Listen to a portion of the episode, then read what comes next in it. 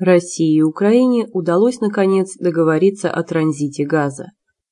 Об этом сообщили международные средства массовой информации в воскресенье 18 января. Российские и украинские премьер-министры Владимир Путин и Юлия Тимошенко заявили, что они смогли урегулировать вопрос о ценах на российский газ и об условиях его транзита по украинской территории. По данным прессы, стоимость газа для Украины будет составлять 80% от стоимости газа для европейских стран. Транзит газа по территории Украины в 2009 году будет оплачиваться по ценам 2008 года. Напомним, что поставки российского газа на Украину прекратились 1 января после того, как Россия и Украина не смогли договориться о ценах на газ и на его транзит.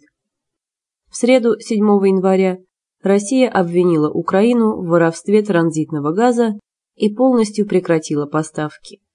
В результате около 10 европейских стран остались без российского газа.